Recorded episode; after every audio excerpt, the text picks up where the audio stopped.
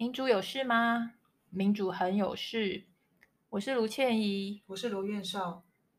说到民主，我们的民选政府最近一直要我们放心啊，针对他一个新的政策，也就是明年开始全面开放美猪的进口。然后最近常常引用的一个密码就是 Codex，Codex 国际食品法典委员会订定的标准。你可以说一下你对 Codex 的认识吗？呃，Codex 这个东西，它应该是那个，就是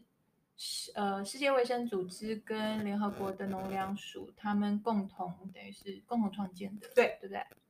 然后我相信在很多人的脑海中，现在对于 Codex 的印象就是一个，他是一群科学家，嗯、然后去决定什么样的食品是安全的。嗯哼。但是呢，我们两个。的我们两个看到的东西，给我们样给我们不一样的图像。我要插个嘴，就是 Codex 网站的首页，呃，大家都可以点进去看它的呃重要的呃成立的宗旨哦，它包括呃订定国际食安标准，保护消费者健康，哈哈，这个你都可以想象。接下来呢，就是扫除贸易障碍。我第一次看到的时候，我吓了一跳，原来我们以为 Codex 呃这些科学家的组合，实际上。它订定的标准其实是为了扫除贸易障碍，就是说我们共同有了共同的标准之后，方便我的东西卖到你的国家，呃，方便可以说方便国际贸易吧？你觉得呢？对啊，我觉得这个这个连回到民主，它的问题在哪里？就是我们现在在民主民选的政府，他要对他的责，呃，他要对他的决策负责。然后他让我们放心，是因为他说我的决策是有科学根据，嗯哼，所以科学是就是一个基础嘛，嗯哼，嗯哼。好，那如果 Codex 他投票，然后他决他设定的那个标准，基本上跟科学如果说有很大的出入，或者是它并不是一个真正按照科学，假如说它的组成本身，还有它的宗旨本身。就是有很多要把利益输送往厂商那个方向的话，这样的科学可不可以说是假科学？如果是这是假科学，那民主是不是受到伤害？在你跟我们分析 Codex 的组成会员之前呢，我想要把这个数据再提一下，就是二零一二年通过这个跟莱克多巴胺有关的这个第三十五届大会，它对于这个莱克多巴胺使用的存存留量吧，哈。呃，他的投票结果是六十九对六十七，这个数字大家一定最近一定常常听。可是，可是，不管是媒体或者是政府，常常忽略提的一就是这次的投票结果有七票是弃权的，七票弃权，也就是说六十九加六十七加七，所有的与会成员当中，其实六十九的呃投投票赞成的这个会员数，其实根本没有过半。对，如果是把弃权算进去的话。是的，是的，是的。好，就简单讲，就是说、嗯、这个投票的通过非常的勉强之外，很重要一个背景就是他的成员，嗯、要再强调他的成员不是。你快把你那个资料念 拿出来念给我们听。好在这之前，我又想插嘴了，那也就是二零一二年这个标准才刚过，然后欧洲联盟他们就马上公开了，就是说啊，非常遗憾，Codex 你要你你用两票的差别，你就通过了这样子的一个新的标准。我才不管你，我们不进含莱克多巴胺的，呃，就是肉品，肉我们不进就是不进。好，我来说这个，呃，我们之后我们现在正在架设的一个部落格，他会把我们提到的资料都放在部落格，因为我现在要提到的是一个叫做 World Nutrition 的一个期刊，嗯嗯，这里头有一个亲身参加过 Codex 的一个人，他分享他的经验，嗯、他说他已经参加过很多次了，嗯、可是他每次去。到会场，他都还是蛮震惊的。嗯、哼他震惊什么呢？嗯、他觉得怎么那么多的厂商、厂商的掩护团体、厂商的说客、厂商的顾问，他们聘雇的专家 researchers 就是譬如说科学家，然后还有他们的律师，那非常多的厂商的就哎，这样听起来很怪哎，意思就是说我是要卖东西的人，我派人哦混进去这个大会这个。很厉害的组织里面，你不用用混的，因为他们就是规定你就可以进去。对，也就是说，我的我要我我我希望这个投票的结果是有利于我的产品。那我光明正大参参加，然后呃把我的标准塞进去大会的议程，然后通过，那那不是太美了吗？对于这些利益团体来说，没错啊。所以这个人他就说他的结论是，呃，Codex 虽然说它有有一些角色啊，但是他也认为相当大的程度上，它是 a tool for big food，嗯，就是是一个那种大的食品厂的一个就为他们所用的这个意思。对，没错。他他把那个比例讲出来，我我也在这边分享一下比例。他说这个 Codex 的成员里头有一部分其次是按照国家，一部分是不是国家就是团体。好，那国家这一部分呢？嗯、呃，国会员国的代表里头就已经有二十四趴是代表厂商利益，百分之二十四。对，这就好像譬如说台湾，假设我们是一个会员国好了，结果我们到时候出国代表我们的其中。嗯有鼎新，有大同，有强冠，而不是只有阿中部长啦，不是，或者是农委会的官员。然后再来讲这个团体这一部分更夸张，这个人他算出来就是有八十八趴的团体都是他们的人呢、啊，是厂商，然后有十二趴是代表公众，譬如说消费者或是呃健康社会哦，对，嗯哼，所以这个这个比例实在是呃吓人呢，对，我们没有一个什么。固定对任何问题，我们没有一个固定的答案，但是我们只是企图说，想要把旧故事里头大家一直要塞给嗯嗯我们的那个逻辑，嗯嗯、还有要塞到我们脑中的那个图像，我们去把它解构，去把它戳破，如此而已。对啊，不是你拿什么出来给我，我就要全盘接受。没错。那所以你你今天要提 Codex，其实是。因为你很气，我们一直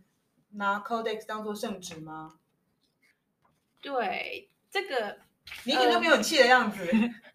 我觉得也很蛮好笑，因为其实我建议大家自己上网可以去搜 Codex 他们的每一届的 list of participants，、嗯、然后你会看到一些蛮好笑的东西。嗯，譬如说 International Chewing Gum Association，、哦、就是口香糖啦，或者是。呃，乳品业者啦，或者是想想看，可是他肯定有什么添加物，然后我们要讨论说，哎，这些添加物可不可以加？他要去把关啊，原来他要去帮他们自己把关，说的很好。你看这边，我我现在看的是某一年啊，二零一九，可口可乐、可口可乐、百事可乐、可口可乐、百事可乐、联合利华。对，刚刚你桌上那个二零一二年的那个与会代表有雀巢，对，然后还有美国美国牛肉卖牛肉的人就对了啦，就诸如此类这些。大公司他们是就相当高度垄断，然后他们有很强的政治影影响力，这是上一次我们讲的，嗯，就是那个市场逻辑里头是有需求，然后有供给，但是实际是世界现在正在运行的是有很高度集中的财富，然后有有很高度集中的增值影响力，然后才有很勉强的需求。嗯、对，以莱克多巴胺为例。欧盟它就光明正大的说，我就是禁止进口，所以这个需求是低的，或者是说这个需求是假的，是创造出来的。没错，嗯，我们我我来邀请大家做一个想象力的一个活动，就是去想象一个世界。我们在台湾，我们既然现在美国已经下定决心要赚这笔钱。一定要卖给我们。对，我们现在要做的这个活动呢，脑脑部活动 就是说，去想象一个世界是好，我们算一下，说美国他觉得他可以从我们这边赚多少含莱克多巴胺的猪肉、牛肉，他能够赚多少钱？卖出多少啦？对，应该是说一个人呃一年当中可以吃多少的量，然后这个是可以以我们的人口数算出来的，然后再算他一公斤卖多少，这样可以算出来他。一年可以卖台湾人多少呃牛肉？尤其是含莱克多巴胺，就是就是含莱克多巴胺。我请大家想象那个世界呢，就是这笔钱算出来，不管它是一百亿啊，比如说我们现在决定要拿拿给猪农的，或者是甚至于一千亿、五千亿，我们就把这笔钱呢，我们就给美国哦。然后重点是，但是猪肉请他留着。嗯，所以你懂我意思吗？就是我们等于是。被诈骗也好，被就是我们损失一笔钱啦。那但是我们破财消灾，那个猪肉就不要进到台湾境内来，它留着，随便它要怎么用。这样的台湾，我请大家想象一下，我们损失那笔钱，但是我们保住了我们的健康。这个想法非常的革命性。这个为什么我要请大家做这种算是游戏或是想象的一个活动？是因为这个时候呢，我们可以很清楚的看到，今天这个世界体系、嗯、这个经贸体系，它的驱动的主体不是旧故事里面那个需求，不是需求，是那个顶端一趴，他们要拿到他们认为该拿的，那个是驱动的主要的主要的驱动力，所以。剩下来这些啊，我有什么东西要卖你，你你要不要买？这些？嗯、那个是有点像一个一个屏障，或是一个障眼，嗯、或者是一个必须要去合理化。为什么？为什么台湾的钱财，就是我们的财富，我们的纳税人，我们的健保体系，要跑去补助美国的顶端这些肉商药商？所以，当你拿出探照灯一照，可以看到背后的逻辑的时候，那就是。其实，美国政府希望可以卖给我们，呃，所有各式各样的猪肉，它背后的利益是是那个顶端一趴，那个是整个循环的起点，所以是少数人，是少数人。可是重点是，它如果是驱动驱动力的话，我们那些经济学里头讲的那个有需求才有供给，才有生产，然后才有贩售这些，那个就是一套，讲难听一点，就是要。骗取大家配合的一个故事，嗯、在这样的体系之下，你的身体，你必须要去那个吃那个莱克多巴胺，嗯、那个等于是你要配合这个这个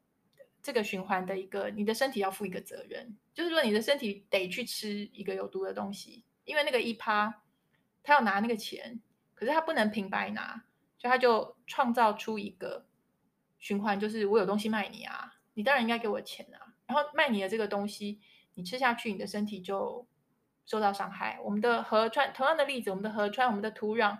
他们都分别负了不同的责任。这个责任，他要成就的就是那个一趴，他要拿到的这个财富的移转。当我们看清这个逻辑结构之后，在台湾我们可以怎么行动？呃，行动就是我不知道，刚刚我们讲的那个。驱动力啊，它其实不是需求，嗯，然后是那个一趴，他一定要拿到他的，他认为他该拿的，嗯，这个可能不太容易去理解，可是我觉得可以开始去感觉一下，或是用比较犀利的眼光，对，锐利的眼光去去质疑、去察觉、去去多观察，这个是行动。就像我上一集讲的，我觉得 行动的 前提就是有感觉、有知觉、有勇敢的提出。对，我现在最怕的一件事情就是，其实世界不同地方的，特别是年轻人啦，当然也不光是年轻人，就。是有这些知觉觉醒，然后有看到这个不合理的现象，然后有行动，或者是有比较坚定的表达，说我们就是不要我们的身体来承受这个。就为了去把财富移转给你，我觉得越多其他地方的人觉醒过来，而如果台湾没有醒过来，最后我们的下场就是我们就是那个垃圾桶，就是别人已经不接受了，嗯嗯，可是台湾说好吧，我接受，所以厂商他们这些有毒的东西还是有地方销，听起来很锐利哦。我们是垃圾桶，我觉得是啊。如果说大家都醒了，别的地方说我们不收，然后只有台湾收，那厂商为什么不卖到台湾来？嗯，台湾就是收啊，嗯哼，嗯哼。然后呢，我我我觉得就是好。那如果说 Codex 它事实上不是一个真正的什么严谨的科学，那都不是。那真正的科学到底长什么样子？那个莱克多巴胺的 Codex 表决是二零一二年，有一篇文章，真我觉得啦，比较接近像比较感觉上比较像真正科学的一个期刊论文，是二零一四年的。一四这篇文章呢，是我自己就有搜查到搜搜查呃查询搜寻到。我相信我们的官员，不管是农委会的或是卫福部的，应该很多的官员都有看到这篇文章。可是基本上没人提，除了我有看到有网络上有一位叫做苏伟硕医师，他有提对这篇文章。他基本上是在研究莱克多巴胺在牛只身上的致死率。对，牛只呢是打莱克多巴胺之后，它的致死率有四十到五十趴。对，很恐怖，很恐怖。对，十只有五只，四五只会死。嗯。然后呢，他他说他比较了这个作者作者群啦，他们比较了不同的 data set，他们比比较了不同的资料，对啊，不同的数据库，得到差不多的答案，就是十只大概四只五只就会死。嗯，然后呢，他把因为就算没有莱克多巴胺，可能有时候牛只也会死啊，就不是。他把有施打的跟没施打的做一个比较，对，有施打的，他那个死亡率就高出七十五趴到九十趴，这非常可怕。嗯，其实令人难以理解。就是如果我是我是畜牧业者，我当然希望我养的动物都是健健康康，然后可以出品给你知道吗？下游。对，那如果它的致死率这么高的话，我其实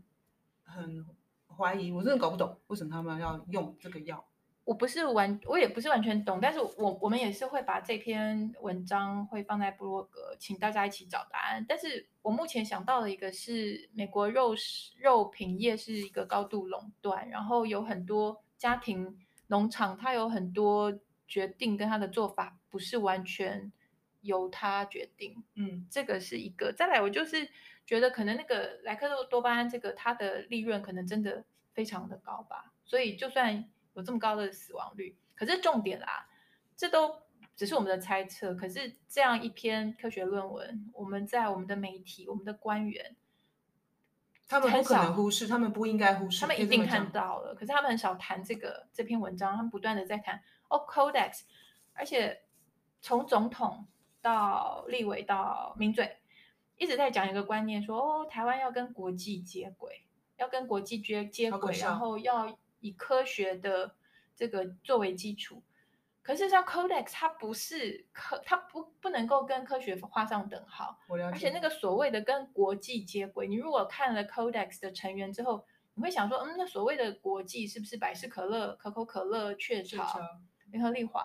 或者是呃什么三聚氰胺的什么厂商，或是大同还是强冠，他们代表国际？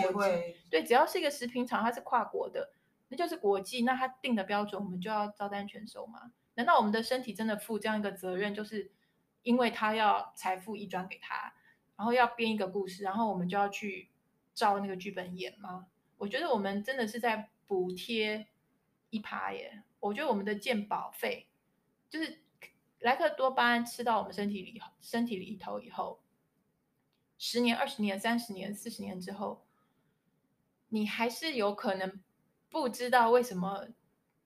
身体这么多问题，对不对？你很难回溯回去。那我想请问你，一般消费者对对一般消费者来说，会不会就像就像那个摸一个巨大的大象？因为你们每个不同呃角度人说法不一样啊。因为你描述的根本就是尾巴，他描述的是那个大耳朵。对，这个就是我觉得我们下一集要讲的那个观念很重要的一点，就是有一种东西叫做谨慎。嗯，或是小心小心谨慎，就我觉得所有能够存活，对，所有能够存活到今天的物种，它都有一种生存本能，就是它可能对于一个东西到底危不危险，它没有百分之百的把握。嗯，可是人的本能，其他动物的本能，就是我不太确确定，可是我有相当的怀疑的时候，我应该有那个权利，我要小心一点。是，可是今天的自由贸易，它已经越来越强势的。而且严厉的对禁止你有那种小心一点的行为出现或者本能出现，这是我们下一集要讲。我们下一集会讲莱克多巴胺，它可能跟到底安不到底安不安全这件事，它可能有三种，我们可以用用三个可能去讲。一个就是它真的是安全的不得了，嗯，哦，可能有一个客观的真理，或是上帝告诉你说它真的安全的不得了，这是一个可能。第二个可能是它不安全，但是人类的科学还没有进步到，嗯哼，可以说出来它怎么样的不安全。嗯哼，还有第三个，我觉得最有可能，而且是最可怕的一个可能，就是它不安全，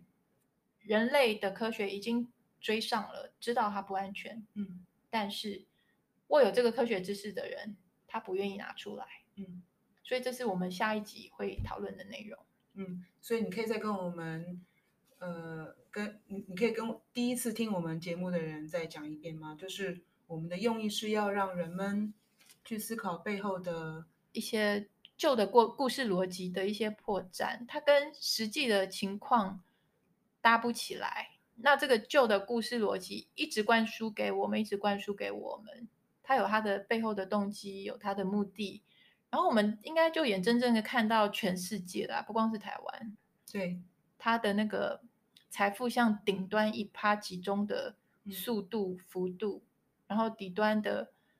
呃身体健康、呃环境、河川土壤、空气、薪水、房价 等等，就是卡在一个地方。嗯，那我们不要让我们一直。被困在那个旧故事里头，这个可能是可以让未来未来的世界比较公平，然后比较美好的最起码的一步，去开始思考。所以思考吧，提问题吧，这就是我们的用意。OK，今天就先这样子喽。OK，拜拜。拜拜。